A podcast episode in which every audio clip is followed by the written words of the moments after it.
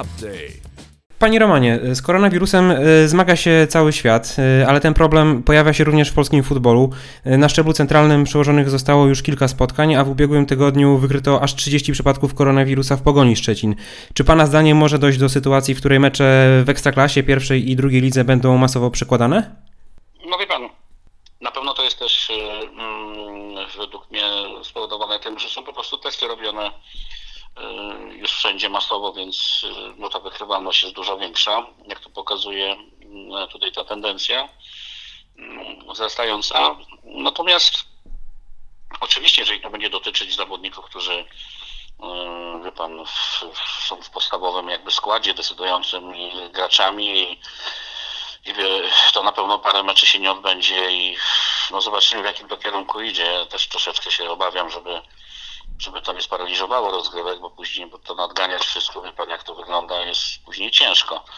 No patrzymy też na te szkoły są otwarte, dzieciaki chodzą, no, tak jak też, bo to podstawy też dotyka, czyli te wszystkie akademie. Tutaj cały czas pracujemy wedle wytycznych, odkażanie, badanie temperatury, czy odkażanie sprzętu treningowego i tak dalej. To wszystko dalej robimy, tak samo z meczami są listy zawsze, osoby, jest ograniczona ilość, których mogą wejść na stadion. E, no jest to duża też, jak to się mówi, praca, ale tu już parę meczy minęło i tu już praktycznie wszyscy się tego nauczyli. I trzeba o tym pamiętać. No, nie można e, dać się uśpić, jak to się mówi. I, i, i jakby, bo tak widzieliśmy taki nurt, że to już jakby się wszyscy przyzwyczaili i tak już zaczęli żyć normalnie. Mm, jakby to nic nie, nie było wirusa. No więc tu trzeba się przed tym jednak cały czas według mnie trzymać zasad, które są wytycznymi i nie ma co. No, tak jak my tutaj ma na tych mniejszych boiskach widzimy, e, mamy swoją pracę do wykonania, tak samo jest i w Ekstraklasie przypuszczam, no, to, każda drużyna jest badana cały czas i, i, i się okazuje, że tych przypadków jest dosyć e, sporo, więc, więc obawiam się, że może być rzeczywiście jakieś małe zawirowanie, no ale, ale jednak chyba do sparaliżowania całych rozgrywek to według mnie chyba nie dojdzie. Ale taki scenariusz, że e, mecze będą lub kolejki będą e, przekładane i, i, i ta liga zostanie no tak, na kilka raczej tygodni. Dopuszczam, raczej dopuszczam. Mhm. Raczej myślę, że to się może odbywać i e, no bo tak jak powiedziałem, no zależy też kogo to, jeżeli to są pracownicy klubu na przykład zarażeni, a drużyna jest jakby trochę odizolowana, no to można grać, ale jeżeli to dotyczy piłkarzy i tych, którzy na co dzień trenują, no to, to jest to jakiś na pewno problem i, i, i trenerzy też by chcieli mieć, jak to się mówi, najsilniejsze składy, prawda? Więc, mm. więc to tak, yy, jak to się mówi, wygląda w tym teraz momencie. Takie rozwiązanie pod tytułem przerwany sezon 2020-2021 Pana zdaniem wchodzi w grę, czy raczej w tym sezonie będziemy mieli ewentualne kilkutygodniowe przerwy w rozgrywkach? Pan, ja też patrzę na trybuny, na, na to, jak wchodzą e, ludzie, praktycznie w większości bez maseczek, kibicują, e, są blisko siebie. Nie widziałem już jakoś ostatnio, jakby to stało się normalnością. Tak jak mówię, to zapominamy czasem o tym i osoby, dwie, cztery, pięć osób blisko siebie i tak dalej, no ponoć miały być odstępy dwumetrowe i tak mhm. dalej, więc tego nie widzę raczej na stadionie.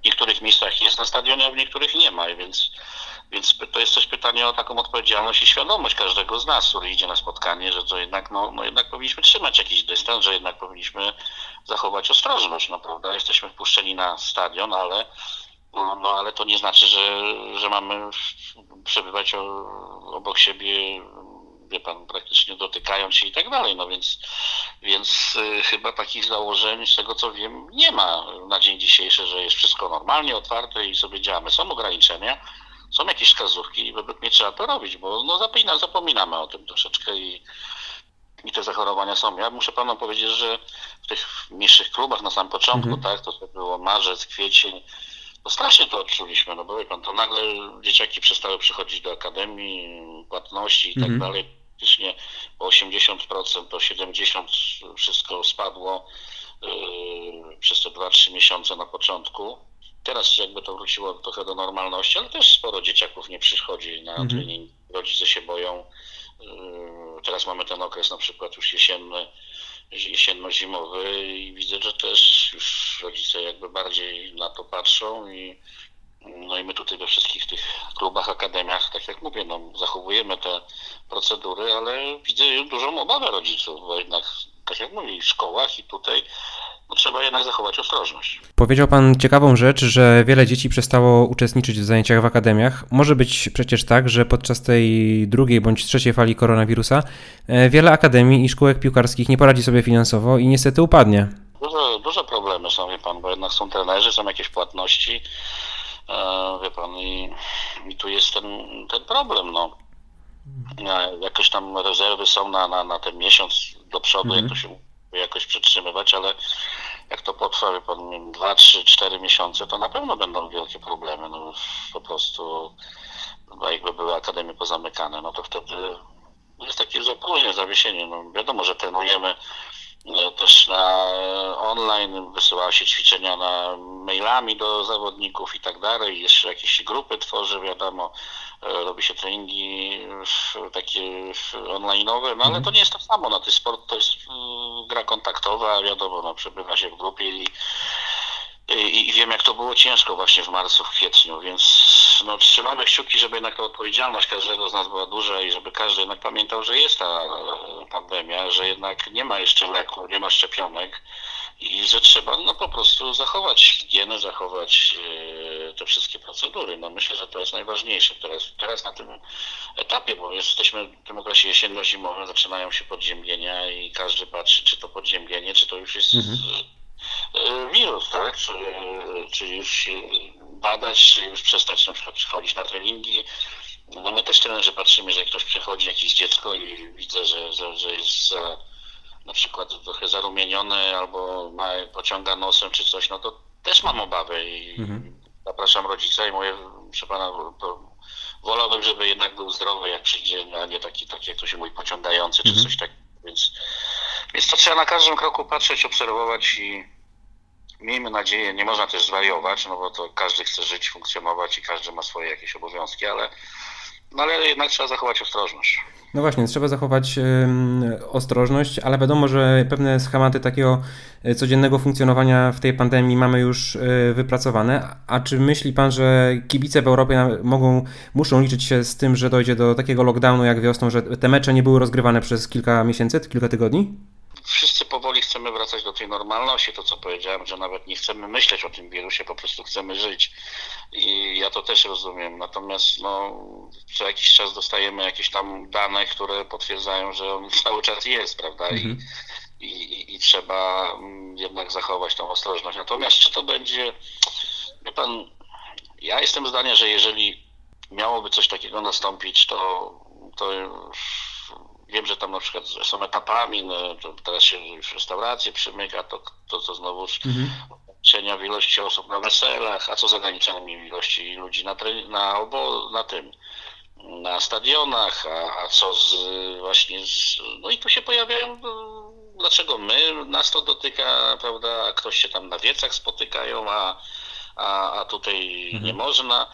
Ja jestem zdania, że albo wszyscy się zamykamy na tydzień, na 10 dni powiedzmy, cała Polska i po prostu wszyscy jesteśmy w kwarantannie przez 10 dni. Później wszyscy normalnie zaczynamy funkcjonować. No, albo, albo, bo to takie wie pan, ograniczanie, cały czas próbuję to powiedzieć, że te wszystkie ograniczenia, e, czy ilości miejsc, czy ilości ludzi, zgrupowań, czy odległość, to wszystko, to wszystko i tak e, najważniejsze wie pan gdzie jest, w naszych głowach. Bez względu na to, czy będzie tylko 50 osób na weselu, jeżeli ktoś przyjdzie, kto o siebie nie dba, kto nie zachowuje pewnych y, procedur, to tam nawet jak będzie 10 osób, to zarazi te 10 osób. Wie pan o co chodzi.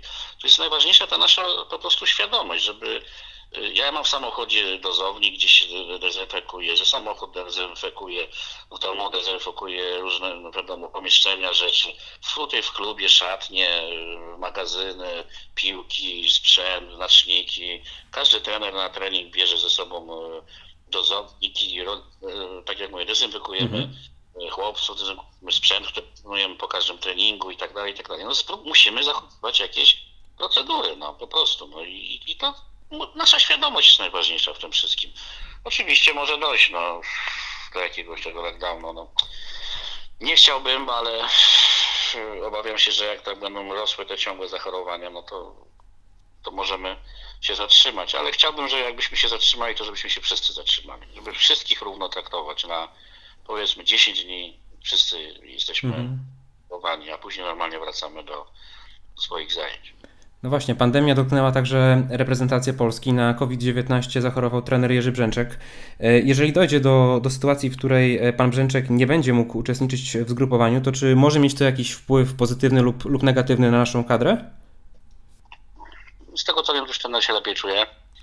Mm, Będzie wszystko dobrze. Natomiast mm, boryka się tam z wiele reprezentacji z takimi z takimi wydarzeniami mm, jakiegoś tam piłkarza dotyka. Natomiast myślę, że mm, w tych wszystkich dużych klubach, y, no bo tak, w takich są ci nasi reprezentanci, to oni są na co dzień jakby no, ciągle monitorowani i to raczej takich dużych obaw według mnie nie ma.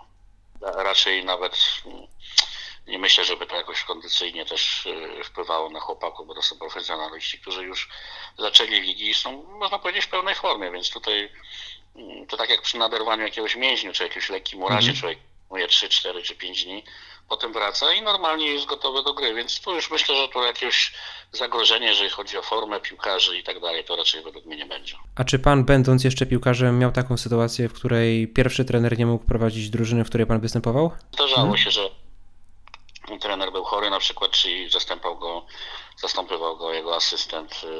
No tak, zdarzało się, zdarzało się. A czy brak trenera przy linii bocznej ma jakiś wpływ na zawodnika na murawie?